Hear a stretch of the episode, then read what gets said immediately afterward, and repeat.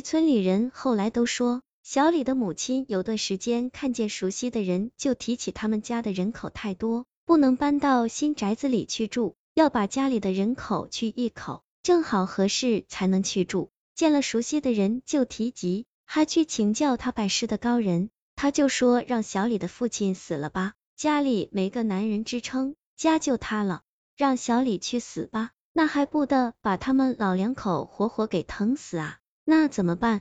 不去一口的话，搬不到新宅子去啊，那就只有让自己去死，留下小李和他父亲俩人生活，让他们两个搬到新宅子去生活，我就在另一个世界看着他们爷俩，也是一种办法。殊不知，没了妻子的老公和没了母亲的儿子，怎么好好的生活？在一个农忙时节的早上，当村里大部分人都去新春集市上买生活和农作。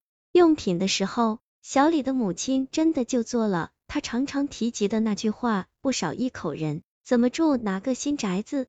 当小李父亲发现的时候，已经太晚了。辛辛苦苦的一辈子，劳动挣钱养儿盖新房，到头自己都没能住进去。故事到此，要是能完结，也算老天可怜。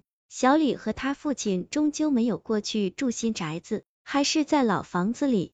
小李后来初中毕业就没有再读高中，去了一个技校，学习的是厨师，相当的刻苦，比别人更用功，比别人更加的努力。后来我就考到了县里高中，住校，回村的机会就更少了。小李也出去上技校，毕业后就去一个饭店打工了，见面的机会就更少了。每年过年的时候回去，能一起聚下，聊聊生活。但是相同的话题也是越来越少。记得高三那年的正月里，我正在吃饭，小李过去找我玩了。我说你吃了没？他说吃了。我看他的样子不像是吃了，就让他吃点，但是他死活不吃，很要强的一个孩子。自此又多了点内心深处的伤感，很隐隐的自卑感吧。我父亲问他在饭店干的怎么样，他说不怎么样。过了年，准备去他姐姐那里看看有没有发展的空间。后来几次聊天，感觉他沉默了很多，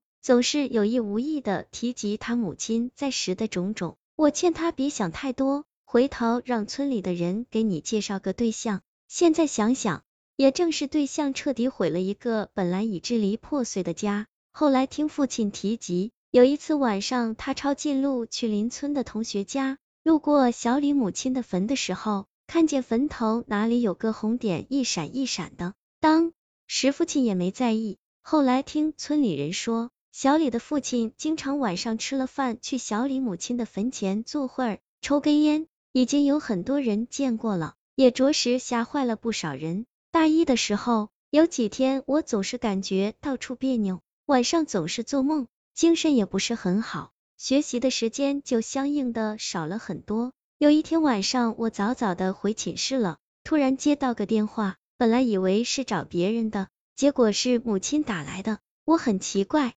问家里装电话了，母亲说不是，你的同学小李碰死了。当时我的眼泪刷就下来了，头皮发紧，眼睛有点模糊，用手扶住了墙，半天没有反应过来。后来母亲说，大概是前几天村里又有人给小李提亲。在此之前，已经有很多个提亲的了，但是都没有成。小李家是老实本分的人家，小李也是个懂事能干的小伙子。虽然家里没有了母亲，但是提亲的人很多。后来有人给小李提了一门亲，也是本村的，家里就一个儿子，一个女儿。儿子有小儿麻痹，医生说活不过十八岁，但是当时还没到十八。后来到十八岁年纪的时候就死了，他们也彼此认识。这个女孩是我姐姐的同学，比我们大，但是两人处了段时间还行。后来村里人回忆说，这门亲基本就定下来了。小李的父亲跟平时也一样，吃了晚饭，到小李母亲的坟前絮絮叨叨的说过儿子要订婚结婚的事情，又提到了小李母亲说的什么多一口搬不进去。你说你现在活着多好啊！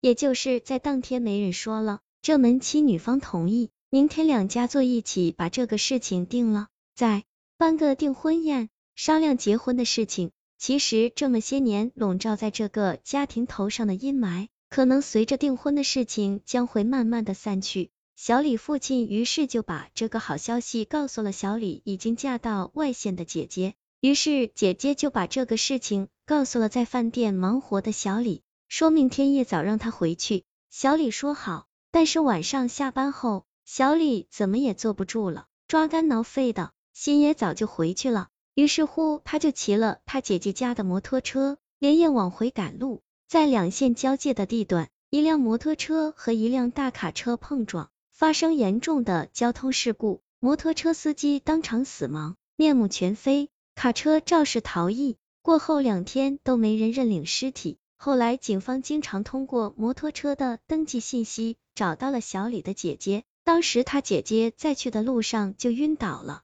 后来他确认了车和人，这个消息没敢直接跟小李的父亲说，就说这边忙赶不回去。小李的姐姐回村找到了很多亲人长辈商量这个事情的处理方法，慢慢的渗透给小李的父亲。自此，小李的父亲再也没去小李母亲的坟头。后来他父亲又娶了一个老伴，住在了新宅，反而活得挺好。后来听父亲说，小李也配了阴婚。